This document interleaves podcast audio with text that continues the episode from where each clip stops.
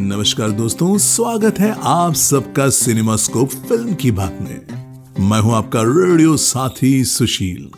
आज हम चर्चा करने जा रहे हैं हाल ही में प्रदर्शित मल्टीलिंगुअल फ़िल्म जय भीम की, जो कि जस्टिस के चंद्र के जीवन पर आधारित है। इस चर्चा को आज लीड कर रहे हैं प्रतिष्ठित फ़िल्म समीक्षक एवं लेखक पंकज शुक्ला। साथ ही पैनल की शोभा बढ़ा रहे हैं। अभिनेता और पॉडकास्टर अरुण कालरा, फ़िल्म लेखिका प्रतिमा सिन्हा, फ़िल्म समीक्षक हिमांशु जोशी और हमारे साथ जुड़ रहे हैं इस फ़िल्म की तेलुगु वर्षन के लिरिक राइटर नरसिमन मुरुपटूर। संचालन कर रहे हैं रेडियो प्लेबैक इंडिया के प्रमुख संपादक एवं गीतकार सजीव सारथी। तो लेट्स गेट स्टार्टेड नमस्कार यह रेडियो प्लेबैक इंडिया। गीत कविता कहानी या किस्सा हर जज्बा इंडिया के दिल का। Radio playback India. Radio playback India. Radio playback India. सुनते रहिए दोस्तों रेडियो प्लेबैक इंडिया। नमस्कार दोस्तों रेडियो प्लेबैक इंडिया के साप्ताहिक कार्यक्रम फ़िल्म की बात में आप सबका स्वागत है। दोस्तों, आज हम जिस फ़िल्म की बात कर रहे हैं, वो एक बहुत ही सेंसिटिव और हार्ड हिटिंग फ़िल्म है, जो अभी रिसेंटली अमेजोन प्राइम पर आई है। फ़िल्म का नाम है जय भीम और फ़िल्म में सूर्या और लिजिमोल जोस की प्रमुख भूमिकाएँ हैं। फ़िल्म एक बायोग्राफिकल फ़िल्म है, जो जस्टिस के चंद्रू के लाइफ पर बनी है। मूल रूप से ये तमिल में बनी है, लेकिन तेलुगु, मलयालम और हिंदी में इसको डब किया गया है। यानी कि एक वाइडर ऑडियंस तक इसको पहुँचाया गया है। मतलब पैन इंडिया ये लोग इसको देख रहे हैं, क्योंकि फ़िल्म का सब्जेक्ट काफ़ी डीप रूटेड है हमारी सोसाइटी में तो इस पर काफ़ी चर्चाएँ भी हो रही है और इसी उद्देश्य से मुझे लगता है कि इस इस तरह की फ़िल्मों की चर्चाएँ होती रहनी चाहिए। तो पंकज जी आज हमारे साथ हैं और हमारे पैनल में अरुण जी हैं एवान जी हैं, हिमांशु जी जी हैं प्रतिभा जी हैं, प्रतिमा जी भी हमारे पास अभी रिसेंटली जुड़ेंगे हमसे। तो मैं पंकज जी का परिचय आप लोगों से थोड़ा सा करा दूँ। पंकज जी बहुत ही सीनियर जर्नलिस्ट हैं और फ़िल्म समीक्षक हैं अमर उजाला के। और ये अगर कहें तो बहुत सारी चीज़ें इन्होंने ऐसी करी हैं जो शायद पहले किसी ने नहीं करी। लाइक लाइक बहुत सारे इन्होंने वीडियोस मतलब एक शोज़ जिसे कहते हैं ना फ़िल्म बेस्ड शोज़ जो हैं उसके जनक ये कहे जा सकते हैं। इन्होंने काफ़ी सारे, जैसे आपने शायद ज़रूर देखा होगा, एक बहुत ही फ़ेमस इनका शो आता था। फ़िल्मों के ऊपर ही मुझे अभी एकदम नाम ध्यान नहीं आ रहा। लेकिन आप जी जी पे वो प्रोग्राम आया करता था और इसके अलावा बॉलीवुड जी जी हाँ जी हाँ बॉलीवुड की बात। और इसके अलावा उन्होंने हॉलीवुड के ऊपर भी हमारे फ़िल्मों में बॉलीवुड मतलब हिंदी अखबारों में उन्होंने लिखा है इसके ऊपर। और बहुत सारी डॉक्यूमेंट्रीज बना चुके हैं। एक फीचर फ़िल्म भी इन्होंने बनाई है भोजपुरी शायद। और मोहल्ला असी जैसी फ़िल्मों के लिए ये क्रिएटिव कंसल्टेंट रहे हैं। तो बहुत ही सीनियर और बहुत ही सुलझे हुए बहुत बढ़िया राइटर हमारे साथ आज हैं। तो हम ये जो चर्चा है इसकी शुरुआत मैं पंकज जी से ही करूँगा। आज के हमारे लीड स्पीकर भी यही हैं।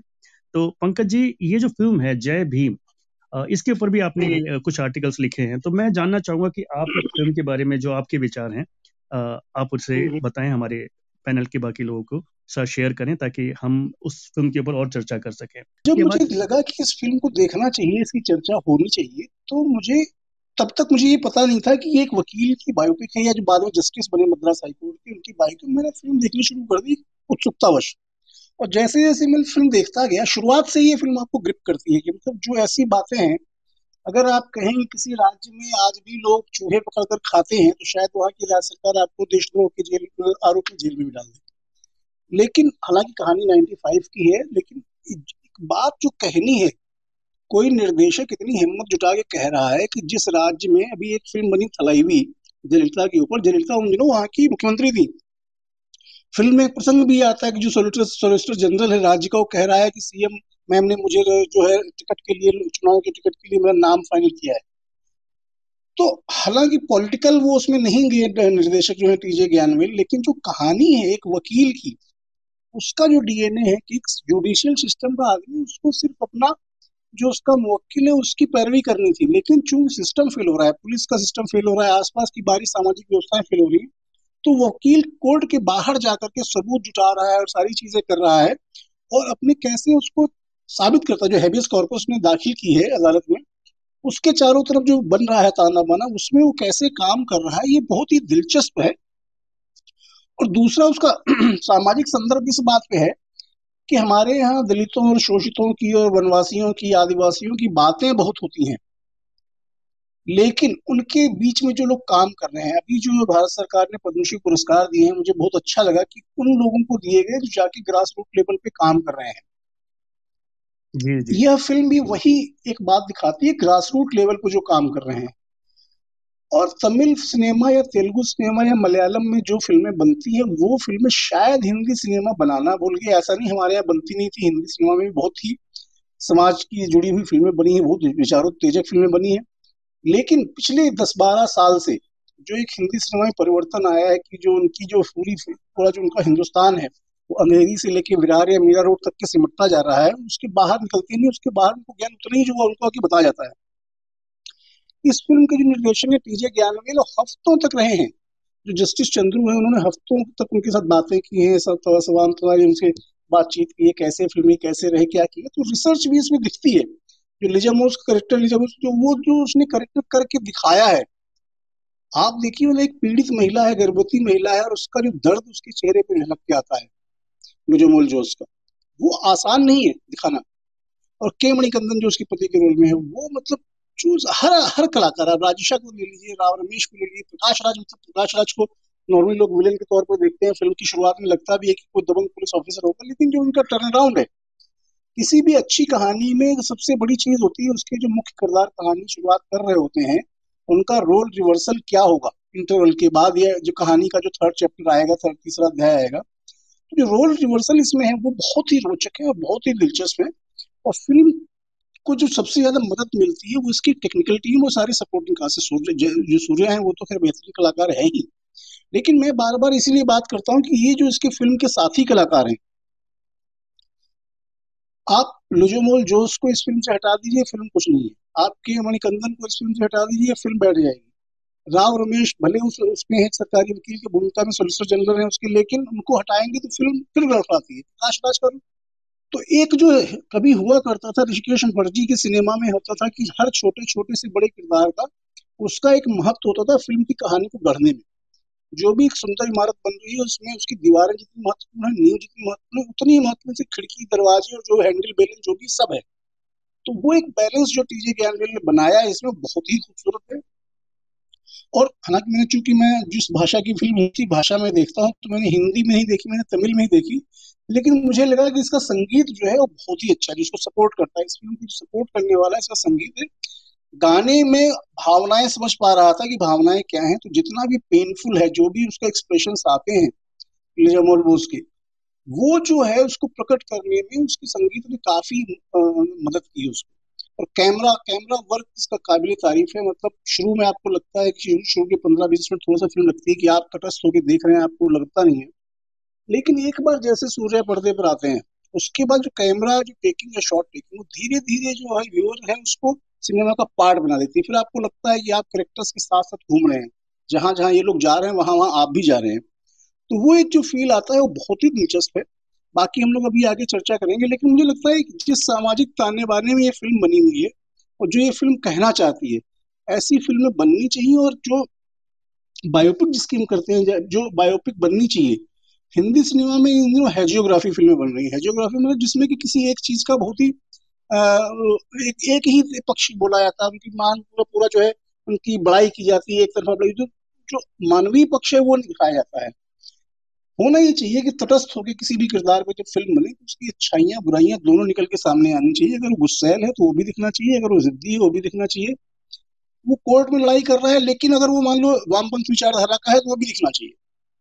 तो एक जो भी है, उसमें पॉलिटिकल हालाँकि वो है नहीं टीजे ज्ञानवेल उसमें जब जयललिता मुख्यमंत्री रही होंगी तो उनकी क्या क्या रहे होंगे?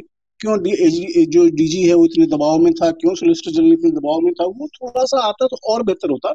लेकिन अपने आप में एक फ़िल्म, संपूर्ण फ़िल्म बहुत दिन बाद हम लोग को देखने को मिली, जिसको आप लगातार ओटीटी पे फ़िल्म लगातार बैठ के देख सकते हैं। सुजीव। जी, पंकज जी, आपने काफ़ी अच्छी तरह से समअप किया इस फ़िल्म को। वाकई वाकई बहुत ही हार्ड हिटिंग फ़िल्म है ये, और मैंने जब ये फ़िल्म देखी तो सच बताऊँ तो मुझे मतलब पंद्रह बीस मिनट तक तो मैं फ़िल्म देखने के बाद एकदम बैठा ही रहा कि ये मैंने क्या देखा। मतलब अभी रिसेंटली हमने सरदार उधम पे भी चर्चा करी थी तो वो भी मुझे कुछ इस तरह की फ़िल्म लगी थी। तो बहुत ये अच्छी बात है कि हम बैक टू बैक ऐसी फ़िल्में देख रहे हैं जो सिनेमेटिक आपकी आवाज़ बहुत कम आ रही है सजीव। जो सिनेमैटिक रूप से एक एक बहुत अच्छी फ़िल्म मुझे लगी। दोनों ही फ़िल्में बल्कि सरदार उधम और जय भीम दोनों ही। पंकज जी एक सवाल मैं आपसे पूछना चाहूँगा जब भी आपने कहा कि वामपंथी विचारधारा की जहाँ बात होती है तो हम देखते हैं कि जहाँ पे सूर्या एक ऑफ़िस दिखाते हैं उस ऑफ़िस के ऊपर एक मार्क्स से कार्ल मार्क्स की प्रतिमा लगी होती है और हम हम्म, देखते हैं कि हम्म। आने वाले टाइम में वो अम्बे, अंबेडकर को फॉलो करते हैं बुद्धा को फॉलो करते हैं तो ये हम्म, भी। मैंने कहीं सुना है कि जो जो एक्चुअल चंद्रू जी जी थे उन्होंने खुद एक बात कही थी कि जो मार्क्सवादी विचारधारा है उसको उसने मेरी मदद करी है अंबेडकर को समझने में। लेकिन इसको लेकर बहुत हम्म। कंट्रोवर्सी चल रही है नेट पे कि जब अंबेडकर और मार्क्सवादी विचारधारा में कोई सिमिलरिटीज नहीं है दोनों को मिक्स करके दिखाया जा रहा है तो इसके बारे में भी कुछ कहिए कि ऐसा इस तरह की कंट्रोवर्सी क्यों क्रिएट की जा रही है बेकार की? मुझे लगता है कि इसमें विवाद का कोई विषय नहीं है क्योंकि हर व्यक्ति जो किसी भी विचारधारा का व्यक्ति है वो दूसरों की विचारधाराएँ ज़रूर पढ़ता है। जी जी जी। अभी ये हुआ है हाल फ़िलहाल के कुछ वर्षों में हम्म, हम्म, कि व्यक्ति जो है किसी कट्टरवादी हो गया या उसने दक्षिण पंथ अपनाया तो फिर कुछ बात दूसरी की सुनता नहीं है। अगर आप ये देखेंगे हम हमारा जो रहा है एक सनातन धर्म या जो भी कह लें भारतीय जो सभ्यता है जो परंपरा है वो सारे विचारों का सम्मान करती है। चीनी यात्री हुइनसांग भी आता है उसको भी यहाँ प्रश्रय मिलता है। कोई भी बाहर से है उसको कभी धुतकारा नहीं गया।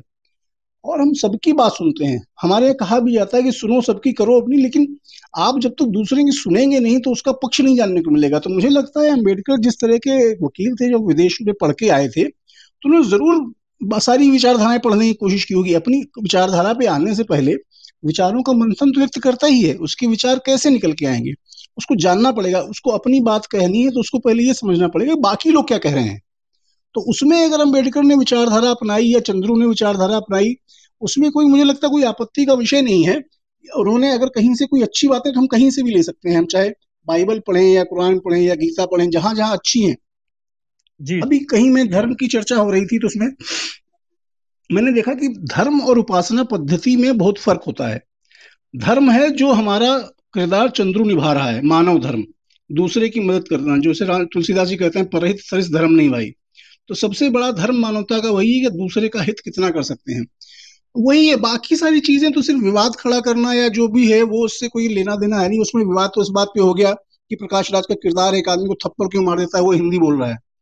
उस पूरे सीन का जो मंतव्य है वो ये कहना चाह रहा है कि जो सामने आदमी जिससे पूछताछ चल रही है प्रकाश राज चूँकि तमिल पुलिस ऑफिसर है उनको हिंदी नहीं आती तो हिंदी बोल करके उनको कंफ्यूज करने की कोशिश कर रहा है इसलिए थप्पड़ मारता तुम्हें तमिल आती तमिल बोलो।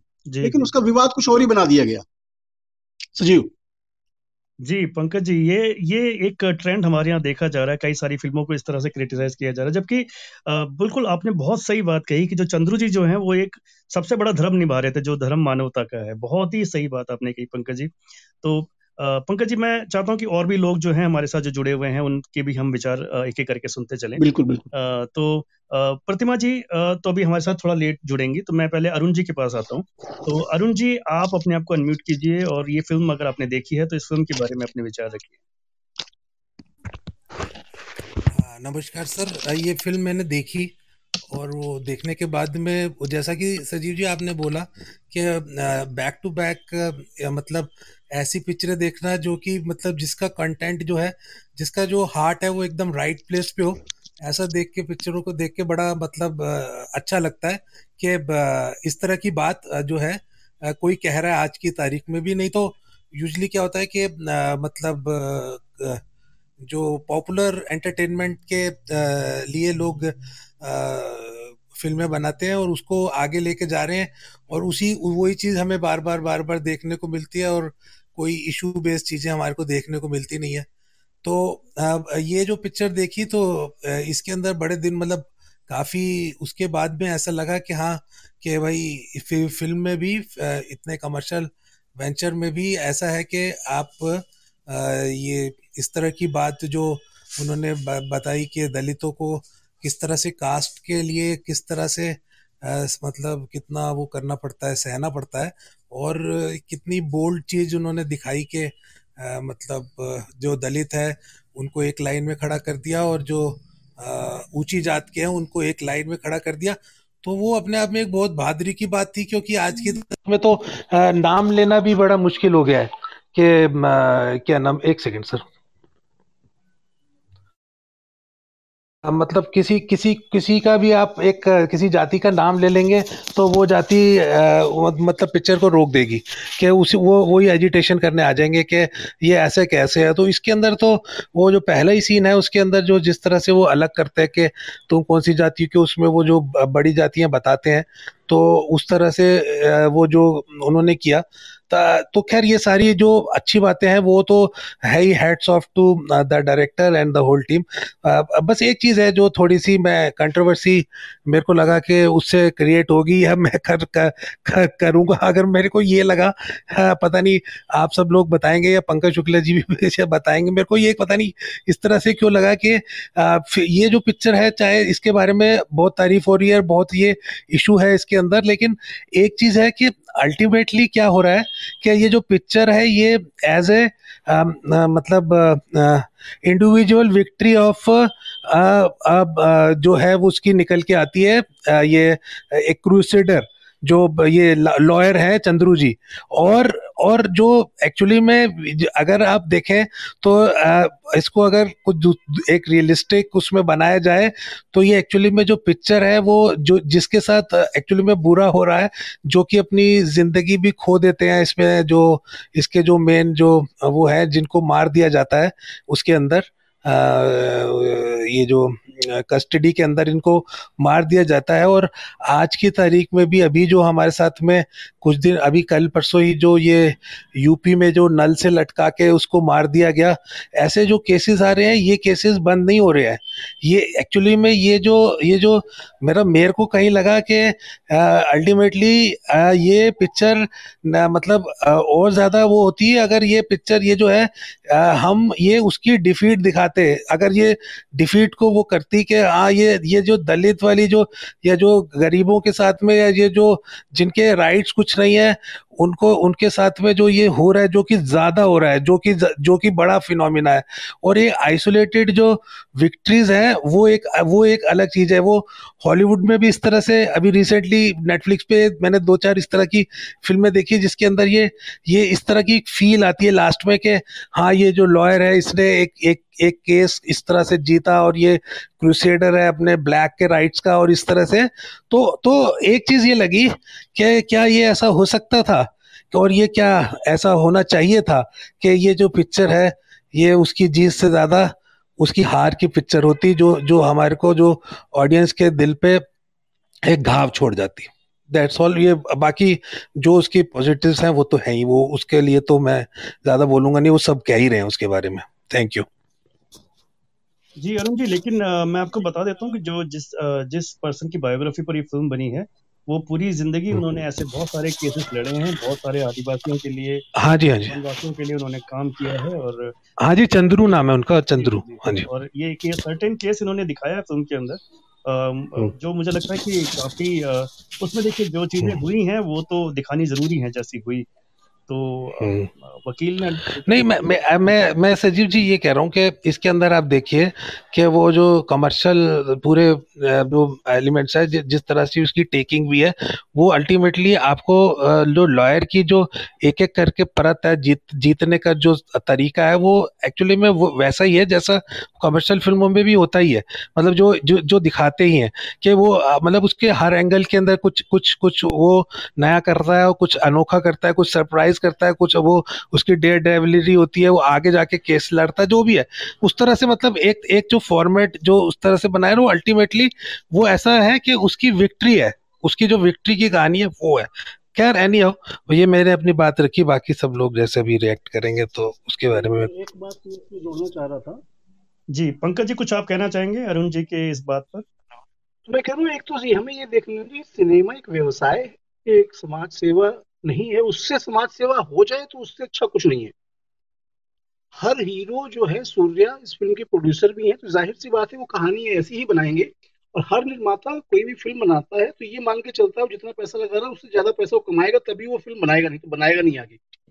अच्छी बात इसमें यह हो रही है कि सूर्या इस फ़िल्म के प्रोड्यूसर हैं और पैसा ऐसी कहानी पे लगा रहे हैं, जिससे कुछ सामाजिक संदेश जा रहा है। इसके पहले भी कहानी जो एयर डक्कन के संस्थापक के ऊपर बनाई थी, उन्होंने सराय पुष्पू वो भी एक काफ़ी अच्छी कहानी थी।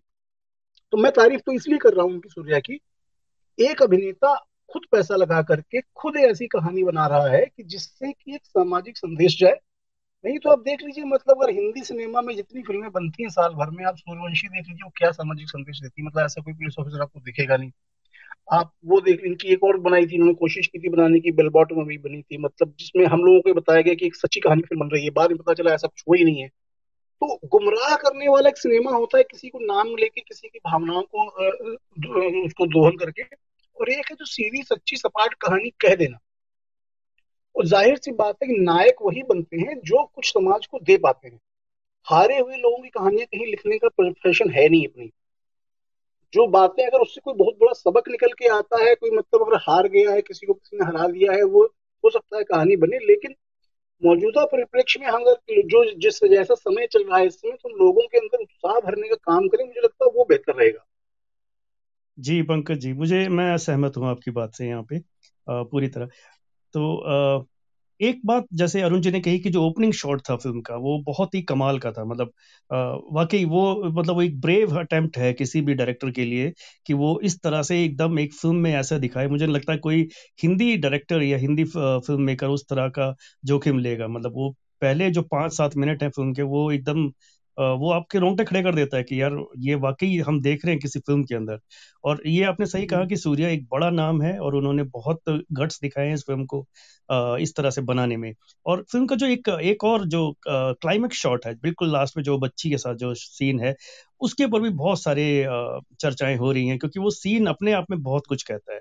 तो पंकज जी मैं एक बार आपसे भी जानना चाहूँगा कि उस सीन के बारे में आपका क्या ख्याल है? उससे पहले एक सीन और मैं चर्चा करना चाहूँगा, जिसमें बच्ची, उसकी माँ और सूर्या है वहाँ पे। उसमें माँ रोते रोते कहती है कि मैं आपको फ़ीस क्या दूँगी? मेरे पास देने को कुछ नहीं है और अपना मंगलसूत्र में जो उसका हस्बैंड खरीद के लाया था, सोना जो कड़ा पड़ा हुआ है, उसकी तरफ़ देखते ही, इसी को बेच के मैं आपको दे सकती हूँ फ़ीस वहाँ पे सूर्य एक बात कहता है कि हमारा टैलेंट हमारे ऊपर है कि हम उसका इस्तेमाल कैसे करें। जिस भी पेशे में है, जो भी हमारा हुनर है और वह हुनर अगर किसी दूसरे व्यक्ति की मदद करने में काम आता है तो वही उस हुनर को हासिल करने की या उस कौशल को हासिल करने की सबसे बड़ी वो जीत है। तो ये कह रहा है कि मेरा पेशा है लोगों की मदद करना मैं लोगों की मदद करता हूँ अगर वो जीत जाते हैं तो मेरे लिए वही सबसे बड़ी फ़ीस है। ये तो वो बहुत बड़ा मैसेज है उसमें कि उस मैसेज को अगर हम पकड़ पाए कोई भी व्यक्ति कहीं भी हो वो देश का सिपाही है। जी जी जी। और अब आते हैं आखिरी सीन पे। आखिरी सीन में जैसे वो बैठ के अखबार पढ़ रहा है सुन रहा है पैर पे पैर रख करके लड़की का जो कॉन्फिडेंस है वो बताता है कि अगर आपकी बेटी या आपकी बहन या आपके घर में जो भी बिटिया है वो शिक्षित है तो उसका कॉन्फिडेंस लेवल क्या होगा? यस वो जिस तरह से कुर्सी पर तंग के बैठती है पैर पे पैर रख के अखबार को फटक करके सीधा करती है वो बताता है कि आपको शिक्षा देनी ही पड़ेगी। जब तक अगर आप देखें उस फ़िल्म में जो भी जो दूसरी जो लीडिंग लेडी है राजिशा का जो किरदार है हम्म, उसका काम टीचर है वही पढ़ाती है। और पूरी फ़िल्म का जो मेन सूत्र है वो यही बांधती है। वही लेकर के आती है वकील के पास में उस पीड़ित महिला को। तो उसने जो सिखाया कि स्कूल में पढ़ा रही है फिर वो फ़िल्म में कई बार आता भी है उसका ज़िक्र भी आता है कि ये जो फला गिनती नहीं पढ़ पाता था तो उसने कैसे पढ़ के बता दिया। तो एक, एक अंडर करंट है उस पूरी फ़िल्म में एक अंडर करंट है कि बिना एजुकेशन के कैसे शोषण की जो मुख्य वजह है कि पढ़ा लिखा न होना। और पढ़ा लिख कर के एक बच्ची जो है दस बारह साल की उसके अंदर क्या कॉन्फिडेंस आता है? वो लास्ट में वो सीन दिखाता है। जी जी। सजीव जी जी जी। और वो वाकई आपसे आपने बिल्कुल सही कहा कि अंडर करंट मैसेज जो है वो बहुत क्लियरली वो चीज़ दिखाता है लास्ट का जो सीन है खास तौर पे। तो मेरे साथ हिमांशु जी भी हैं। हिमांशु जी भी एक अच्छे राइटर हैं। आपकी तरह ही समीक्षाएँ लिखते हैं लेकिन अभी बिल्कुल नए नए हैं। आप तो खैर बहुत ही नहीं नहीं सब बराबर है। जी जी। तो खैर, हिमांशु जी से मैं जानना चाहूँगा कि उनको ये फ़िल्म कैसी लगी और उनके क्या विचार? सभी को नमस्कार, सर। ये साल फ़िल्मों के लिए मील का पत्थर साबित हो रहा है, भारतीय फ़िल्मों के लिए। सबसे पहले तो हम सब इसके लिए बधाई के पात्र हैं। अब फ़िल्म तो भी मुझे अच्छी लगी। अरुण सर की जो एक बात अभी सर ने बोली कि ये सिर्फ़ एक चंद्रू की चीज़ दिखाती है तो मैं इसके लिए एक चीज़ बोलना चाहूँगा यहाँ पे। निर्देशन, निर्देशक को दिखा कि एक थाने में इसको रस्सी से लटका के मार दिया। उनके मन में ख्याल आया कि मुझे इनके लिए एक फ़िल्म बनानी है ताकि समाज में इससे कोई फ़र्क जाए। अब क्या होता है, मैं यहाँ पे जन विचार संवाद पेज में एक समीक्षा पोस्ट करी मैंने इस पिक्चर की। तो पेज जो है, जय भीम के नारों से गूंज उठा। तो इसका मतलब ये है कि फ़िल्म समाज का आईना दिखाने में सफल हुई है। अगर नहीं होती तो वहाँ पे अंधे कानून की जय लिखा जाता। इसका मतलब फ़िल्म जो कहना चाहती थी, उसने वो काम किया। अब, इसके आगे जाके हम कोडाई कनाल की खूबसूरती। सबसे बेहतर, बेहतरीन जो मुझे लगी, मुझे वही लगी। और उसके लिए फ़िल्म का जो छायांकन है ना, वो, उसको हमें दाद देनी पड़ेगी। सर ने यहाँ पे भी ज़िक्र किया था चूहे वाले दृश्य का, कि चूहा खाते हैं। तो जो वो चूहा गड्ढे में अंदर सुरंग में घुसा होता है और वो दिखाते हैं यहाँ पे तो वो भी बहुत अच्छा छायांकन का छायांकन था इसका फ़िल्म का। अभिनय की बात सर ने करी दी है कि इसमें सब हर छोटे छोटे किरदार, चाहे वो एस आई हो तामीज जो थे, उन्होंने अपना बहुत अच्छे से निभाया अपना अपना हिस्सा सभी ने। अब संवाद की बात आएगी तो संवाद फ़िल्म के कहीं से भी ढीले नहीं लगे। और फ़िल्म के एक या दो संवाद ऐसे नहीं थे जिन्हें याद रखा जाए। फ़िल्म में बहुत से ऐसे संवाद थे जो सर ने बताया भी कि एक बार वो बैठे होते हैं दोनों वहाँ जब तमिलनाडु में जाते हैं ढूँढने के लिए केरल में। वो वाला सीन हो गया। और लास्ट में भी जब वो बिना मतलब उसमें तो संवाद की ज़रूरत ही नहीं थी। लड़की अखबार पढ़ रही होती है, वो फिर उनकी तरफ़ देखती है, वो इशारा करते हैं, फिर वो पढ़ने लगती है। अब कोर्ट रूम के जो दृश्य थे, वो बहुत बढ़िया थे। हर नया हर नया कोर्ट रूम का जो सुनाई हो रही थी कोर्ट रूम की तो वो नया रोमांच पैदा कर रही थी। अब क्या होगा, अब क्या होगा? और इसके बाद एक सीन जो लास्ट वाला था, जिसमें बीच में था वो, जिसमें संगिनी आगे आगे चल रही है और डीजीपी के आदेश पर पुलिस पीछे पीछे चल रही है। डीजीपी को आदेश दिया है न्यायपालिका ने। तो यहाँ पे इस सीन की वजह से जो न्यायपालिका से लोगों का विश्वास उठ रहा है धीरे धीरे उसमें फिर से विश्वास बढ़ेगा कि न्यायपालिका की इतनी शक्ति है कि वो गरीबों के हक में खड़ी हो सकती है।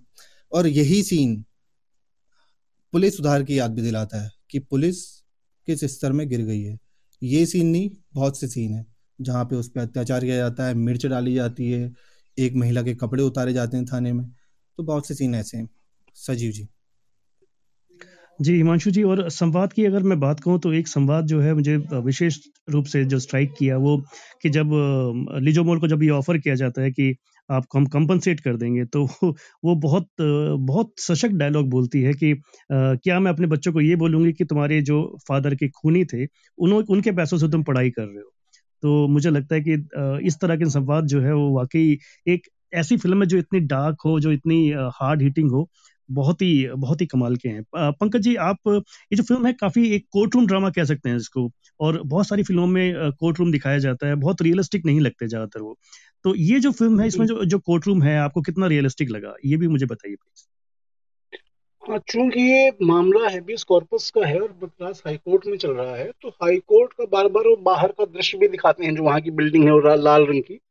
और अंदर का सेट वाकई काफ़ी अच्छा बना है ये नाइनटीज में कैसा सेट रहा होगा उस हिसाब दिखाया और कोर्ट रूम ड्रामा को वास्तविकता के करीब रखने की अगर आप देखें तो अभी हिंदी सिनेमा में दो फ़िल्में आई थी सुभाष कपूर की जॉली एलबी और जॉली एलबी टू वो फ़िल्म जो है वो तो शायद काल्पनिक थी लेकिन उन दोनों फ़िल्मों का जो डीएनए है वही इस फ़िल्म का डीएनए है। फ़िल्म का डीएनए ये है कि एक ऐसी व्यवस्था में एक वकील काम कर रहा है, जहाँ उसकी मदद पुलिस नहीं कर रही है। पुलिस मदद कर रही है गुनहगारों की। और वकील जो है, अपना वकालत का काम छोड़ करके पुलिस का काम करने लग जाता है, खुद सबूत जुटा के लाता है और अपने उसके, उस सजा, उसको इंसाफ दिलाता है, वकील को। तो ये जो एक डीएनए है, एक फ़िल्म का पर्टिकुलर वकील का जो करेक्टरिस्टिक है, बहुत ही शार्प है। और जो भी उसको पकड़ पाया होगा, वो ज़रूर, ऐसे तमाम किस्से होंगे जिनमें वकीलों ने आउट ऑफ़ वे जाकर के और कानून की मदद की है और लोगों को इंसाफ दिलाया है। मैं खुद एक ऐसी सीरीज़ पे काम करता रहा हूँ मतलब अभी जब मौका आएगा तो उसके बारे में बात करेंगे। तो ये जो बातें हमारे बीच में जो प्रोफेशनल्स हैं, जो अपना प्रोफेशन को किनारे रख करके मानवता की सेवा के लिए किस हद तक जाके काम करते हैं, वो बहुत ही काबिल दाद चीज़ें हैं और इनको, इनके बारे में बात होनी चाहिए लगातार। जो स्टार बन गए, जो सुपर सितारे पहले से हैं, इतिहास में उनकी ग्लोरीफाई हो चुके हैं, पृथ्वीराज हैं, झांसी की रानी इनके बारे में सब जानते हैं। झांसी की रानी के साथ में जो दूसरी महिला थी, जिन्होंने उनकी मदद की, वो कौन थी? सेकेंड इन कमांड कौन था? उनके बारे में बात होनी ज़रूरी हाशिए पे पड़े जो है हीरो, उनको निकाल के सामने लाने की ज़रूरत है और कोर्ट रूम ड्रामा ऐसी तमाम सारी और भी कहानियाँ होंगी। और जो, हालाँकि हम लोग सारे तकनीशियन की बात कर रहे थे, हमने आर्ट डायरेक्शन की बात, बीच में चर्चा नहीं हो पाई। तो फ़िल्म का आर्ट डायरेक्शन ही इसको ऑथेंटिसिटी के करीब रखता है। 95 की जो पूरी दुनिया वहाँ पे पूरी क्रिएट गई है के काथिर हैं उसके आर्ट डायरेक्टर जो हैं उन्होंने पूरी दुनिया क्रिएट की है उस किरदार के आसपास। वो बहुत ही ऑथेंटिक है और तभी उस फ़िल्म का पूरा इम्पैक्ट निकल के आता है। उसमें कहीं भी नकली या बनावटी पर नहीं है। सजीव जी पंकज जी बिल्कुल बिल्कुल सही है आपने बात कही। अ, तो हमारी जो आखिरी स्पीकर हैं आज की प्रतिमा जी जो हैं वो हमारे साथ हैं। प्रतिमा जी अगर आप अनम्यूट कर सकते हैं अपने आप को तो प्लीज़ अनम्यूट करें और इस फ़िल्म के बारे में अपने व्यूज़ रखें।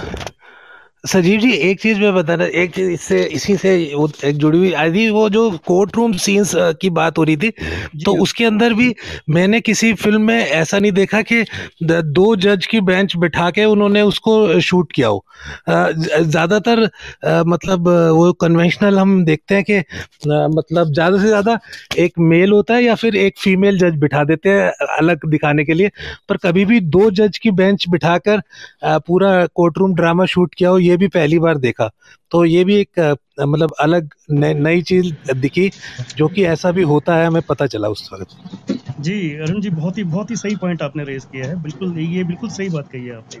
और और मैं प्रतिमा जी अगर आप अनम्यूट कर सकते हैं अपने आप को तो प्लीज़ अनम्यूट कीजिए और जुड़ जाइए इस चर्चा में। अ, जी जी सजीव जी अगर संभव है तो अ, मेरे ख्याल से एक हमारे और स्पीकर आए हैं। उनके बाद अगर आप मुझे बुला सके क्योंकि मैं रास्ते में हूँ मेरी आवाज़ मुझे लगता है साफ़ नहीं जा रही है आप सब तक। तो बस पाँच मिनट में मैं और बात करने के उसमें पहुँच जाऊँगी। जी जी जी। तो ठीक है पाँच मिनट आप तो तब तक मैं बहुत ही, मैं बड़ी खुशी के साथ स्वागत करना चाहता हूँ नरसिमन का। तो नरसिमन जो है, ये जैसे कि मैं पहले ही बताया, ये फ़िल्म जो है बनी तो बेसिकली तमिल में है, लेकिन तेलुगु, मलयालम और हिंदी में इसको डब किया गया है अमेजोन प्राइम पे ये वर्जन रिलीज़ हुए हैं। और जो तेलुगु वर्जन है, तेलुगु वर्जन के तीन गाने जो हैं, वो नरसिमन ने लिखे हैं। तो ये हमारे साथ आज जुड़े हैं, फ़िल्म का, फ़िल्म के एक क्रू मेंबर की तरह। तो नरसिमन आपका बहुत बहुत स्वागत है। हमारी इस चर्चा में।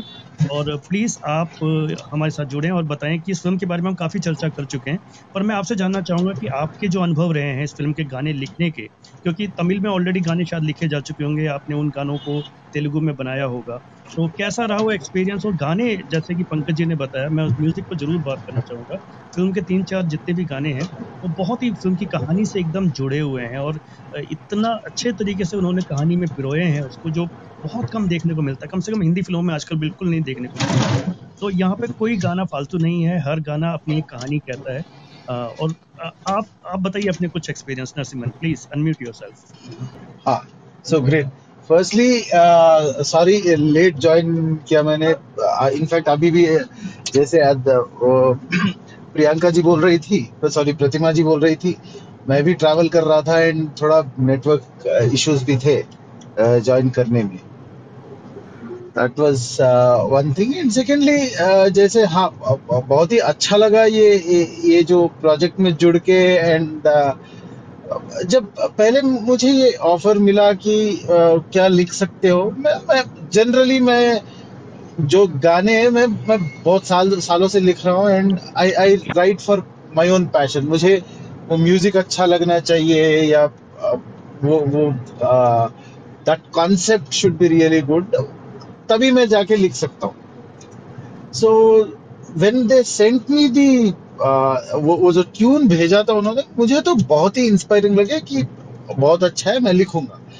I really did not get the gist of the story because yeah definitely they did they did not want to divulge the story वो ज़्यादा कुछ uh, बता नहीं पाए but based on few parameters जो भी है अच्छा ये अपने पति को ढूंढ रही है या this is a small romantic song in where she is thinking of her husband ऐसा ऐसा कुछ छोटे मोटे सीन्स दिए थे। आई ट्राई टू अंडरस्टैंड जितना भी मेरा इमेजिनेशन हो सकता है, वो करके मैं I try to give out my best उसके हिसाब से। And and I am really glad that they have come out really well and they have added to the story as well Narasimhan uh, तीन चार गाने आपने लिखे हैं तो सबसे फेवरेट कौन सा रहा आपका? मतलब अगर पर्सनली मैं कहूँ तो मुझे चिरुगाली वाला जो आपका गाना था वो बहुत ही मेरा फेवरेट है बहुत ही होप होप दिखाता है गाने में गाने के अंदर। तो आपका कौन सा रहा लिखने के लिए लिखने के पर्पज से? हाँ लिखने के लिए पर्पज से अगर आप एक होप का अगर कॉन्सेप्ट से देख रहे हो तो Chirugali is is is definitely that that particular song is instills hope and that is where you actually uh, where hero और और वो जो कैरेक्टर है वो पूरा गाने में uh, अपना हस्बैंड को ढूंढते हुए that that's a kind of that's a soul of the entire movie right after of the second half of the movie where she's searching for her husband and searching for answers so वो time पे ये जो गाना है it instils some kind of a hope but from गाना लिखने के बाद अगर मैं कहानी से जो जुड़ रहा है, थोड़ा मुझे भी लगा था, अरे, बिना जाने मैंने इतना अच्छा लिखा है was the other one which was Bondumallela Manasuna Guppamana because there I was writing some I wrote something where I I said that be together forever, but exactly converse or the opposite happens in the entire story. Hmm hmm hmm sir romantic so वो मुझे थोड़ा hard hitting लगा था कि अरे क्या लिख दिया मैंने? बट दैट्स हाउ वो essence of the song was also the same तो पंकज जी नरसिमन से अगर फ़िल्म के म्यूज़िक से रिलेटेड कोई क्वेश्चंस अगर आप करना चाहें तो प्लीज़ फ़िल्म का म्यूज़िक तो बहुत जानता था क्योंकि तेलुगु संस्करण मैंने देखा नहीं है तमिल में ही देखी मैंने फ़िल्म तमिल के गाने में मतलब भाव समझ जाता हूँ। मैं कोशिश ये कर रहा हूँ नाइन्टी सिक्स का जब मैंने देखा तो नाइन्टी सिक्स पूरी फ़िल्म मैंने सिर्फ़ उसकी गाने की वजह से लाइफ ऑफ़ राम जो गाना है उसका शूट हुआ है, बहुत अद्भुत था। उसकी वजह से मैंने फिर पूरी फ़िल्म देखी। तो संगीत, ज़ाहिर सी बात है अच्छा और जब भी संगीत, मानवीय कहानियाँ होती हैं उसमें एक संगीत की एक आत्मा जुड़ती है जो उनको निकाल के लिए आती है बाहर तो उसमें क्या अच्छा संगीत होती है। जी इस, इस गाने में एक बात मैं बोल सकता हूँ कि ये पूरे एक जुड़े हुए दो वो रूट से जुड़े हुए एकदम। रूट से जुड़े हुए एकदम। जी तो so so that was I I I like this entire music as music as well जी जी। नरसिमन थैंक यू आप एक बार अपने आप को म्यूट कर लीजिए। Sure, तो मैं sure, sure. अपने जो लास्ट Sure, स्पीकर हैं sure, sure. प्रतिमा जी के पास आता हूँ। तो प्रतिमा जी आप फ़िल्म के बारे में अपने व्यूज़ रखें फिर हम इसको वाइंड अप करते हैं। जी जी जी बहुत बहुत धन्यवाद सजीव जी और बाकी लोगों को भी बहुत बहुत धन्यवाद। दरअसल मुझे पहले ही बोलना चाहिए था क्योंकि जो जब हम बोलने की इसमें आते हैं तो जो सीनियर हो जिसके पास ज़्यादा कंटेंट हो उसे हम बाद में बुलाते हैं। लेकिन आज मेरी थोड़ी सी मजबूरी थी मैं रास्ते में थी तो मैं इसलिए मैं बाद में आई। तो हुआ ये कि सारे लोगों ने सब कुछ बोल दिया और नरसिम्हन जी का जुड़ना वाकई हम लोगों के लिए बहुत खुशकिस्मती की बात है इस प्रोग्राम में। अ, अ, ये सारी बातें जो मैंने नोट करके रखी थी अपने लिए वो सारी बातें कही जा चुकी हैं। और वो बातें एक जो मैं हर बार कहती हूँ कि एक दर्शक के तौर पे जो मैं कह सकती हूँ। वो सारी बातें पहले से ही कही जा चुकी हैं अलग अलग स्पीकर्स के द्वारा। मैं फिर से बस अपनी ओर से ये कहूँगी कि इस फ़िल्म ने हिलाकर रख दिया था पहले ही दृश्य से। और जैसा कि हम लोग क्लब हाउस पर अपने सेशन के लिए जो फ़िल्में देख रहे हैं पिछले कई हफ्तों से उसी श्रृंखला में ये एक ऐसी फ़िल्म थी मैं सजीव जी को फ़ोन करके कहने वाली भी थी कि ऐसी फ़िल्में देखने के बाद हम हम लोग जिस मनस्थिति में पहुँच जाते हैं वो बहुत मुश्किल हो, हालात होते हैं हमारे लिए। इसका पहला सीन जब शुरू हुआ उसके बाद मैंने बंद कर दिया था मैंने फिर नहीं देखी थी फ़िल्म। उसके दो दिन बाद मैंने पूरी फ़िल्म देखी। मुझे लगा कि कैसे ये फ़िल्म मैं देख पाऊँगी? टॉर्चर का सीन, जो पुलिस लॉकअप में टॉर्चर का जो सीन है, वो इतना अनबेरेबल है। मेरे जैसे कमज़ोर दिल के इंसान के लिए वो देख पाना मतलब ये जानते हुए भी कि शूट हो रहा है और सब एक्टिंग हो रही है तो बहुत ज़ोर गुस्सा आता है और लगता है ऐसे कोई कैसे मार सकता है किसी को।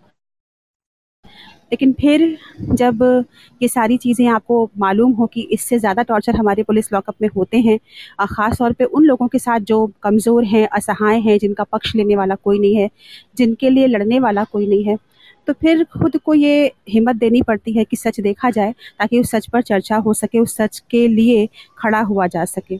तो ये एक बहुत बड़ी बात रही है इस फ़िल्म में। एक बात मैं कहूँगी, शायद वो मेरा बहुत व्यक्तिगत मेरी व्यक्तिगत राय हो सकती है एक दर्शक के रूप में, और बिल्कुल व्यक्तिगत है, मैं इसको सौ परसेंट कहना चाहती हूँ। वो ये कि साउथ की फ़िल्मों में एक जो नायकत्व का जो एक भाव होता है कि नायक जो है वो सबसे बड़ा है, फिर वो फिक्शन से आया हो चाहे रियलिटी से आया हो, वो इस फ़िल्म में लगातार दिखता रहा जो मुझे लगा कि थोड़ा सा अगर कम होता, नायक का ग्लैमराइजेशन थोड़ा सा अगर कम होता तो हम इस बात को और ज़्यादा अटैच होकर देख पाते, मुझ जैसे लोग। कि ये फ़िल्म रियल स्टोरीज पर आधारित है। क्योंकि फ़िल्म का नायक जो है, जो हमारे चंद्रू जी हैं, जो किरदार है उनका चंद्रू जी का, जो सूर्या ने किया है, वो जब वो चलता है, जब वो स्लो मोशन में चलता है तो जिस तरह से वो, जो साउथ साउथ इंडिया की फ़िल्मों में, साउथ फ़िल्मों में रजनीकांत का जो एक किरदार है, जो और होता है उसका एक नायक का, वैसा समझ में आता है और बस पीछे बैकग्राउंड म्यूज़िक चलने की ही कमी महसूस होती है ज़ोरदार वाली। तो मुझे लगा थोड़ा सा अगर, लेकिन शायद ये उनकी फ़िल्म बनाने का तरीका ऐसा है इसीलिए वो ऐसा दिखा। और कोर्ट के सीन पर भी चर्चा हो चुकी है उसके लॉजिकल पॉइंट पर भी और फिक्शनल पॉइंट पर भी। मुझे भी लगा कि, मुझे ये लगा कि बहुत ड्रामेटिक जैसा है जिसको हम बाद में खुद को समझाते हैं कि नहीं, ये रियल स्टोरीज पे आधारित है। फ़िल्म की ज़रूरत ये हो सकती है, फ़िल्म जब देखता है एक आम दर्शक तो उसको लार्जर देन लाइफ दिखाना पड़ता है, लेकिन कोर्ट के सीन भी जो हम लोग पिछली बार रश्मि रॉकेट में ये बात कर रहे थे कि कोर्ट के सीन ड्रामेटिक होते हैं फ़िल्मों में तो इस फ़िल्म में ऐसा मुझे लगा कि हाँ ड्रामेटिक सीन्स हैं और हीरो को हीरो की तरह ही दिखाया गया है। वो ज़रूरी भी है, लेकिन कहीं कहीं हीरो दरअसल कहानी होती है हीरो परिस्थिति होती है, हीरो वो चीज़ होती है जिसको हम देख नहीं सकते। ये भी बहुत ज़रूरी है फ़िल्म को बनाते समय ध्यान में रखना। लेकिन ये मेरी बहुत व्यक्तिगत राय है, मैं इसको, ये मानती हूँ। लास्ट सीन बहुत प्रभावी लगा और मैं, मुझे लगता है कि लड़की जो थी, बच्ची छोटी वाली, उसका कॉन्फिडेंस हम बाद में देखते हैं। पहले जो उसकी खिंचक होती है, जब चंद्रू उसको देखते हैं और वो एक आँख, एक नज़र से उन, फिर देखती है, हिचकिचाती है, वो बहुत छू लेने वाला है, क्योंकि शायद वो पहली बार ऐसा कर रही होती है। किसी बड़े आदमी के बराबर कुर्सी पर बैठ के, पैर पे पैर रख के, अखबार हाथ में लेना, उसके जीवन का जो वो पहला अनुभव होगा तो उस नन्ही सी बच्ची ने बड़ा सुंदर अभिनय किया है उसमें, और दिल छू गया कि हाँ हम अपने समाज के हर तबके के हर बच्चे को अगर ये स्थान दे सकें कि वो कुर्सी पर पैर पे पैर रख के और हाथ में अखबार लेके बैठ सकता हो तो शायद हम वो समाज बना सकते हैं जिसकी हमने कल्पना की थी या हमारे पुरखों ने कल्पना की थी। और बाकी सब तो बातें सारी हो चुकी हैं। जय भीम ये ये भी मेरी बहुत व्यक्तिगत राय है, मैं शायद पूछ ही रही हूँ कि क्या इस फ़िल्म का नाम जय भीम रखा जाना ज़रूरी था? क्या कोई और नाम रखा जा सकता था? क्योंकि आ, पता नहीं क्यों मुझे लगा कि इसका शीर्षक कुछ और हो सकता था मेरे हिसाब से। बस मुझे फ़िलहाल तो इतना ही कहना है। बहुत बहुत धन्यवाद सजीव जी। जी प्रतिमा जी एक दो बात तो मैं आपको बता देता हूँ। जय भीम जो रखा गया टाइटल बहुत ही एप्ट है मेरे हिसाब से। उसका कारण ये है कि आपको कुछ और करने की ज़रूरत नहीं है आप जय भीम सुनते ही आप समझ जाएँगे कि फ़िल्म किस विषय पर है और फ़िल्म का ओपनिंग सीन इतना दमदार जी, है जी। वो एकदम आपको जोड़ देता है और उसके बाद जी, जी। बहुत सारे सीन्स हैं जैसे जी। वो सपेरा जो है जब बस सजीव जी शायद यही जी सजीव जी मुझे शायद यही पे मेरा क्वेश्चन यहीं से उठा था कि जय भीम चूँकि एक राजनीतिक एक वो है जिसे हम कह सकते हैं जय भीम जब हम बात करते हैं तो अंबेडकर की बात होने लगती होती है और दलित की बात होती है तो अगर यही उनका उद्देश्य था तब तो अच्छी बात है। अदरवाइज़ बस मैं सोच रही थी कि क्या कोई और नाम हो सकता था इस फ़िल्म का। लेकिन आपने क्लियर किया मैं भी इस पक्ष को समझते हुए बस एक प्रश्न मेरे दिमाग में आया था कि कुछ और होता क्या इसका नाम बस। जी जी जी तो एक चीज़ मैं मैं कहना चाह सजीव। जी पंकज जी बताइए। कि जो फ़िल्म का नाम है जय भीम वो फ़िल्म देखने के बाद पता चलता है कि एप्ट है। जी जी जी। और मेरा अपना ये मानना है कि इस फ़िल्म के नाम ने लोगों को इससे दूर भी रखा कम से कम उत्तर भारत में। हम्म हम्म हम्म ये भी बात है। हिंदी भाषी हिंदी भाषी दरअसल जी पंकज जी बस मैं सॉरी मैं बीच में वही बोल रही हूँ कि हमारे यहाँ ना जैसे जय श्री राम मैं हिंदू हूँ लेकिन अब जय श्री राम कहने से मुझे थोड़ी सी हिचक होने लगी है। क्योंकि ये, ये कहते ही आपको एक विचारधारा से जोड़ दिया जाता है जो मैं नहीं चाहती। मैं एक मनुष्य हूँ मनुष्य के रूप में ही जानी जाऊँ ये चाहती हूँ। तो बस वही जय भीम के साथ भी है। बस इसीलिए मैंने ऐसा सोचा। कि, अगर इसका नाम कुछ और होता तो शायद इसको शुरुआत में ही मिल जाती। अब चूँकि लोग पढ़ के उसको देख रहे हैं फ़िल्म अभी जैसे मैं एक संस्मरण सुनाऊं। आप लोग जानते हो कि पद्मपति शर्मा जी हैं बहुत सीनियर जर्नलिस्ट हैं हिंदी में रहे हैं क्रिकेट वगैरह बहुत लिखते हैं पूरी दुनिया जी। जी जी जी वो हमारे शहर के हैं। जी जी जी जी। हाँ तो मैंने अमर उजाला में इसका रिव्यू लिखा। उन्होंने पढ़ा, पढ़ने के बाद फ़िल्म देखी और फ़िल्म देखने के तुरंत बाद मुझे फ़ोन कर दिया और जब फ़ोन किया तो वो रो रहे थे। उन्होंने बोला, पंकज, तुम्हारी रिव्यू पढ़ करके मैंने फ़िल्म देखा। पहले तुम्हें रिव्यू पढ़ के ही रोने लग गया, उसके बाद फ़िल्म देखी तो हमने रोक नहीं पा रहा हूँ, मुझे मन किया मैं तुम्हें फ़ोन करूँ। तो वो जो फ़िल्म का एक संदेश है ना, अगर इस फ़िल्म का नाम कुछ और होता पता नहीं कुछ भी हो सकता था। हालाँकि सूर्या का ये विशेषाधिकार है कि वो प्रोड्यूसर है तो नाम क्या रखें? लेकिन जो शुरुआती हिच है इस फ़िल्म को देखने में कम से कम उत्तर भारत में वो उसने इसको नुकसान भी पहुँचाया है फ़िल्म को। हालाँकि एजेंडा फ़िल्म है नहीं है तो बहस की बात है और एजेंडा फ़िल्म तो भी अच्छा है। मैं तो ये कहता हूँ कि ऐसे एजेंडे बन के फ़िल्म बनती है तो हर एजेंडे में फ़िल्म बननी चाहिए। लेकिन उसका नाम को लेकर के इसको नुकसान ज़्यादा है फ़ायदा कम है। जी जी। उसका कारण शायद ये भी रहा होगा पंकज जी कि जब साउथ इंडिया में उन्होंने फ़िल्म का नाम सोचा होगा तो उनको शायद वहाँ पे हम्म। क्योंकि इतना बड़ा ये एजेंडा नहीं है है ना? तो ये हाँ, भी उनको नॉवेल्टी लगी होगी वहाँ के लिए। जी जी जी। तो पंकज जी, एक आखिरी सवाल मैं आपसे ये पूछना चाहूँगा कि फ़िल्म में जो पुलिस ब्रुटैलिटी दिखाई गई है तो ये हम लोग बहुत सहज रूप से ले लेते हैं और जो उसके बाद भी जो किरदार हैं पुलिस वाले जो हैं, उनको कोई ऐसा पश्चाताप करते हुए नहीं दिखाते, इवन जो इनके सीनियर्स होते हैं, वो कंपनसेशन ऑफ़र करते हैं। बजाय इसके कि अपने अपने जो, एक प्रकाश राज को छोड़ के बाकी सभी लोग जो है, उन्हीं पुलिस वालों के पक्ष में नज़र आते हैं। तो ये पुलिस वालों की ट्रेनिंग में भी कुछ बदलाव आपको लगता है कि होने चाहिए? क्योंकि इस तरह की ब्रुटेलिटी जो है, ये बहुत अब कॉमन हो रही है और ये दस साल पुरानी बात हम कर रहे हैं जैसा भी अरुण जी ने बताया कि रिसेंटली भी हमने ऐसे ऐसे केसेस देखे हैं। तो इस पर भी थोड़ी सी कुछ बात कीजिए आप। पुलिस की जो ब्रुटेलिटी है जो उसका अत्याचार होता है लॉकअप में या लॉकअप के बाहर है, उसकी पूरी मानसिकता है, उसको बदलने की ज़रूरत है। अगर आप देखें मतलब जैसे मैं जाता हूँ विदेश में जब भी तो वहाँ की जो पुलिस है, उसको देख करके किसी बच्चे को डर नहीं लगता है।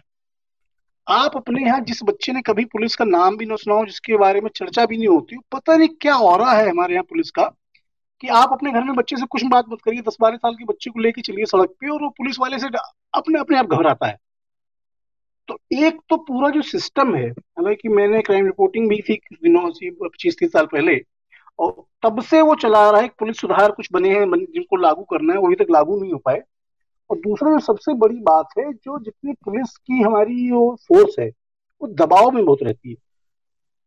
वो दबाव राजनीतिक हस्तक्षेप से शुरू होता है ऊपर से और राजनीतिक हस्तक्षेप के बाद सबसे बड़े अधिकारी के पास वो धीरे धीरे फ़िल्टर होते होते सड़क पे जो कांस्टेबल ड्यूटी कर रहा है, वहाँ तक आता है। तो जो उस फ़िल्म में आपने देखा होगा तो जो इंस्पेक्टर है, वो बोलता भी है कि मेरे ऊपर सरपंच का दबाव था, मेरे ऊपर राजनीतिक दबाव था, मेरे ऊपर अफसरों का दबाव था। वो जो छोटी छोटी बातें उसमें कही गई हैं वो हम मिस न करें तो हमें समझ में आएगा कि हो क्या रहा है। कोई भी पुलिस इंस्पेक्टर जानबूझ के किसी को क्यों मारेगा? जब तक उसके ऊपर प्रेशर नहीं होगा भैया खुलासा करो नहीं खुलासा करोगे तो तुम्हारा तबादला हो जाएगा। अब तबादला इसलिए होने डर, होने से डरता है क्योंकि उसने उस थाने में इंचार्ज उसका जो है चार्ज लेने के पैसे दे रखे हैं। इस आदमी ने दस लाख रुपए इन्वेस्ट करके किसी थाने का चार्ज लिया है और परसों उसको हटा दिया जाएगा तो उसको दस लाख कमाने भी तो है। जब तक ऑनेस्टी सिस्टम में नहीं आएगी हमारा पूरा जो सिस्टम है, अगर कोई पुलिस वाला निडर है, उसको ये गारंटी हो कि मैं ईमानदारी से काम करूँगा और तीन साल से पहले मेरा ट्रांसफ़र नहीं होगा। सारी चीज़ें अपने आप सही हो जाएँगी। जब सारी ट्रांसफ़र पोस्टिंग सारे क्रीमी जितने थाने हैं, वहाँ पे पोस्टिंग राजनीतिक हस्तक्षेप से होती है तो पुलिस कैसे सुधरेगी? उसको अपनी नौकरी बचानी है, उसको अपना जो उसके ऊपर प्रेशर पड़ रहा है, उससे बच के रहना है। ब्रूटलिटी होती है, ब्रूटलिटी होने के कई कारण हैं। कुछ तो उनका जो मौलिक स्वभाव होता है, कुछ पुलिस वालों का मारना, गाली देना, अलग बात है। लेकिन एक फ्रस्ट्रेशन भी होता है। एक पुलिस वाला हमारे यहाँ जो है मतलब यहाँ जो है रेशियो है। जो पॉपुलेशन और पुलिस ऑफिसर का रेशियो है, शायद दुनिया में सबसे ज़्यादा होगा। तो उसको भी देखना चाहिए कि हमें क्या पुलिस फोर्स की बढ़ाने की ज़रूरत है, कैसे हम करें उसको, कैसे बीट कांस्टेबल को हम फ्रेंडली बना सकते हैं, कैसे जो पुलिस थाने हैं हमारे यहाँ से अमर उजाला ने शुरू किया था पुलिस पब्लिक संवाद, जिसमें पुलिस वालों को लेके बच्चों के पास जाते थे, ताकि बच्चों में उनसे थोड़ा सा हिचक कम हो उनकी तो वो सारी चीज़ें हैं और वो किसी एक आदमी को दोष नहीं दे सकते हैं। वो जो पूरा सिस्टम चला आ रहा है, जिसको बोलते हैं बार बार एक जुमला बन गया है कि सत्तर साल से हो रहा है इसको बदलने के लिए किसी न किसी को आगे आना पड़ेगा और क्रांतिकारी कदम उठाने पड़ेंगे और इसके लिए जुडिशरी और पुलिस और जो हमारी पॉलिटिकल सिस्टम तीनों को एक पेज पे आना पड़ेगा। सजीव जी पंकज जी एक तो चीज़ मुझे और मुझे मुझे पंकज जी और सजीव जी एक चीज़ मुझे जो लगी ये फ़िल्म के पर्दे की बात है लेकिन मैं जो अगर सच तक सच वाले दृश्य की बात अगर करूँ तो कि इतनी क्रूरता से कोई किसी को कैसे मार सकता है? जब हम डॉक्टर बनाते हैं, हमारे बच्चे डॉक्टर बनते हैं तो साइंस कौन लेगा? बायो कौन लेगा जो डिसेक्शन कर सकता है, जो खून देख सकता है, जो लोगों को काट सकता है, जिस्म को? वो उस तरह की थोड़ी सी आपके पास साहस होना चाहिए। तो पुलिस की भर्ती होते वक्त इस कदर आप कैसे मार सकते हैं? और मारने के बाद आप उम्मीद भी करते हैं कि वो ज़िंदा होगा? आँख में मिर्च डाल के आप देखते हैं कि ज़िंदा है कि नहीं है? इतनी क्रूरता की ट्रेनिंग कैसे मिल जाती है? या ऐसे लोग कैसे खोजे जाते हैं जो इतनी क्रूरता कर सकते हैं? इस पर भी ध्यान देने की बात है। मुझे लगता है डॉक्टर को पुलिस को इन लोगों को तो सहृदय लोग जितने इसको ज्वाइन करें उतना ही सिस्टम को और अच्छा बनाया जा सकता है। मुझे पता नहीं क्यों बार बार ये बात लगती है। सजीव सर इस बारे में कुछ कहना चाहूँगा? जी हिमांशु जी जल्दी से बोलिए क्योंकि हम लोग ऑलरेडी लेट हो गए। देखिए 1993 में मानवाधिकार आया था। पिक्चर है 95 की। तब जैसे अभी सूचना अधिकार 2005 में आया लेकिन अभी तक लोग उसका इस्तेमाल नहीं कर पाए हैं। तो जो मानवाधिकार था पिक्चर आने तक इतना हुआ नहीं था। अब ये मामले खैर अब हुए तो कम है। मैं ये नहीं कहूँगा बंद हो गए हैं जो वहाँ पे अभी हमने देखा यूपी में। कम हुए हैं और ऐसे ही कुछ और चीज़ आनी चाहिए जिससे बिल्कुल ही कम हो जाए। जी सर। जी हिमांशु जी थैंक यू आपने बिल्कुल सही बात कही। तो अभी अ, हम लोग इस फ़िल्म पे काफ़ी अच्छी चर्चा मेरे मेरे ख्याल से हुई है। Thank you Arun ji thank you Himanshu ji जी जी हमारे श्रोताओं में जुड़े हुए हैं रोहन शुक्ला जी। जी जी। बहुत मशहूर लेखक हैं हिंदी फ़िल्म इंडस्ट्री के और सारे कपिल शर्मा वगैरह काफ़ी हास्य के बहुत सारे इन्होंने लिखे हुए रियलिटी शो अच्छा। उनसे भी कुछ टिप्पणी ले सकते हैं हम। जी जी ठीक है। मैं रोहन जी को इनवाइट करता हूँ। आखिरी टिप्पणी हम रोहन जी से ही ले लेते हैं और इसको फिर वाइंड अप करते हैं। तो रोहन जी आपका स्वागत है। आप प्लीज़ अपनी जो बात कहना चाहते हैं फ़िल्म के बारे में जल्दी से कहें। Thank you thank you sir तो मुझे ऐसा लगता है कि हाँ ये फ़िल्म पंकज सर के पोस्ट से मैंने भी देखी और दोनों टाइटल वाली बात में पूरी तरह एग्री करता हूँ। उत्तर भारत में ये थोड़ा सा है कि जय भीम सुन के एक पॉलिटिकल आता है और थोड़ा सा एक दूरी जो है कि यार यार, ये तो फिर वैसा होगा, एक ही आता है। बाकी मैं पुलिस के साइड से भी, क्योंकि हमने बहुत नज़दीक से गाँव देखा है, पुलिस की ब्रिटेलिटी देखी भी है पर मैं ना उनका रीजन भी थोड़ा समझ पाता हूँ, जो मैम पूछ रही थी कि यार इतने मतलब क्रूर कैसा हो सकता है? क्योंकि सही बात है कि एक आदमी जो पढ़ लिख के एक कोई एग्ज़ाम क्रैक करके उस पोस्ट पे पहुँचता है तो उसमें इतना होता है ना कि एनिमल बिहेवियर कैसे हो सकता है? कि किसी को इस तरीके से मारे। फिर हमको ये भी जानना पड़ेगा कि वो डील भी 24 घंटे कहीं ना कहीं क्राइम से ही करते हैं। मतलब ये चलो कुछ केसेस ऐसे हो सकते हैं जिनमें कि, जैसे इस तरह की ब्रिटेलिटी होती है जिसमें इनोसेंट बंदा है। इनोसेंट आदमी फंस गया है। कई केसेस में ऐसे भी होते हैं कि सच में बड़े इनह्यूमन क्रिमिनल भी होते हैं। अब जो इनह्यूमन क्रिमिनल है, उनके साथ डील करने में फिर उनको थोड़ा सा वो लाइन क्रॉस करनी पड़ती है, क्योंकि उनसे आप बहुत तमीज से पेश नहीं आ सकते। मतलब क्रिमिनल्स भी बहुत सारे ऐसे हैं, जो हम लोग क्राइम तो आप लोग सुनते ही हैं कि किस किस तरह के बलात्कार होते हैं या किस किस तरह के मर्डर्स होते हैं तो फिर पुलिस को उनसे भी डील करना है।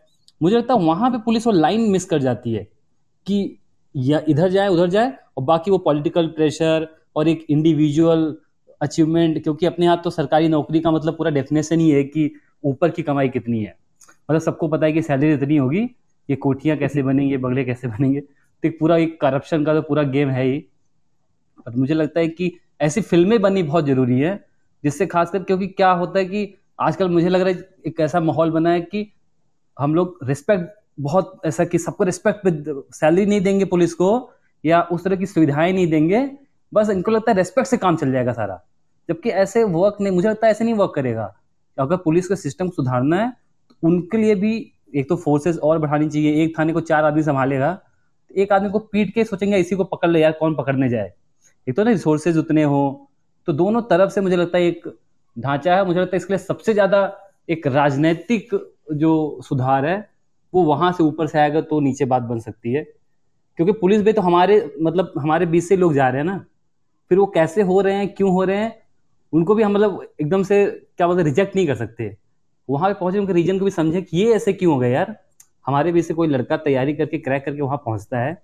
इतनी क्रूरता कर रहे हैं वो मतलब आप देखो ना वो। और जो उसमें दिखाया फ़िल्म में, मुझे लगता है सारा सच है। उसमें कुछ भी बनावटी नहीं है, कुछ भी ऐसा नहीं है। इसीलिए आपका दिल और बैठ जाता है कि यार इस लेवल की सच्चाई अभी है। मतलब भले वो फ़िल्म बीस साल पहले की बता रहे हैं बट अभी भी है वो। खास करके, और एक जो पावर का ईगो है अपने यहाँ ना, पता नहीं वो किस तरह की स्टडी में है कि मतलब आपके पावर ऐसा पावर आ गया ऐसा लगता है कुछ भी कर सकते हैं। और वो बहुत खतरनाक है। तो मुझे लगता है ये दोनों तरफ़ से, लेकिन हाँ ये ऐसी फ़िल्मों से बात, ये चर्चा होती है, इससे थोड़ी उम्मीद बनती है। धीरे धीरे कुछ तो हो सकता है, कुछ बदलाव आएगा। और सर ने वो बात बोली ना कि फॉरेन में पुलिस को देख के मतलब डर नहीं है। कितनी सच्ची ऑब्जर्वेशन है वो। यहाँ पे आदमी ने कुछ भी नहीं किया हो मैं बता रहा हूँ कुछ भी नहीं किया हो सड़क से जा रहा हूँ सामने से पुलिस वाला आ रहा है ना ऑटोमेटिक थोड़ा थोड़ा सीधा होकर चलने लगता है। पता नहीं किस बात पे क्या पूछ लेगा वो। मतलब एक ऐसा माहौल ही बन गया है। जी रोहन जी तो ये मुझे लगता है कि जी यही है जो सब कुछ बदलना चाहिए। मुझे लगता है कि ऐसी फ़िल्में जो है ये कहीं ना कहीं कारगर होंगी इन सब उद्देश्यों में। तो Pankaj ji one last final word from you मैं, उसके बाद इस मीटिंग हम लोग वाइंड अप करते हैं। जी। मेरा तो बस यही कहना, मैंने अपने रिव्यू में भी लिखा था कि इस तरह की फ़िल्में बनना बहुत ज़रूरी है और मेरा उसमें उद्देश्य यह है कि जो हाशिए पर पड़े हीरो हैं जो चुपचाप रह के पूर्ण जीवन में आप देखिए ना, एक वकील जिसने करीब 700 केस लड़े, करीब 700 आदिवासी मामलों में लोगों को बचाया, उनको छुड़वाया, जो उनको अत्याचार हो रहे थे उनसे बचाया, वो बाद में मद्रास हाईकोर्ट का जज भी बना। उसको हम जान तब पा रहे हैं जब उसके ऊपर एक फ़िल्म बनी। उस व्यक्ति ने इसी देश में रहते हुए अपना पूरा जीवन होम, सामाजिक सेवा के लिए होम कर दिया। उसके बारे में उत्तर भारत का कोई आदमी ना आज जान पाता, ना सौ साल बाद जान पाता, अगर ये फ़िल्म नहीं बनी होती। तो फ़िल्म मेकर्स को ध्यान रखना चाहिए कि साल में अगर दस फ़िल्में बना रहे, पाँच फ़िल्म बना तो एक फ़िल्म ऐसी ज़रूर बनाए, जिसमें एक व्यक्ति का ऐसा हीरोइक वर्क हो, जिसके बारे में किसी को आज तक पता नहीं बस मेरा इतना ही कहना। जी, Pankaj ji thank you so much आपने इतना समय निकाला और इतनी अच्छी हम लोगों ने चर्चा करी है। अरुण जी, हिमांशु जी, प्रतिमा जी नरसिमन रोहन जी, आप सबका धन्यवाद। हम अगले हफ़्ते फिर मिलेंगे किसी नई फ़िल्म की चर्चा के साथ। तब तक नमस्कार। तो दोस्तों hope you have enjoyed this conversation on Jai Bhim मिलते हैं जल्द ही किसी नए फ़िल्म के चर्चा के साथ फ़िल्म की बात के अगले एपिसोड में। तब तक दीजिए इजाज़त अपने रेडियो साथी सुशील को। नमस्कार।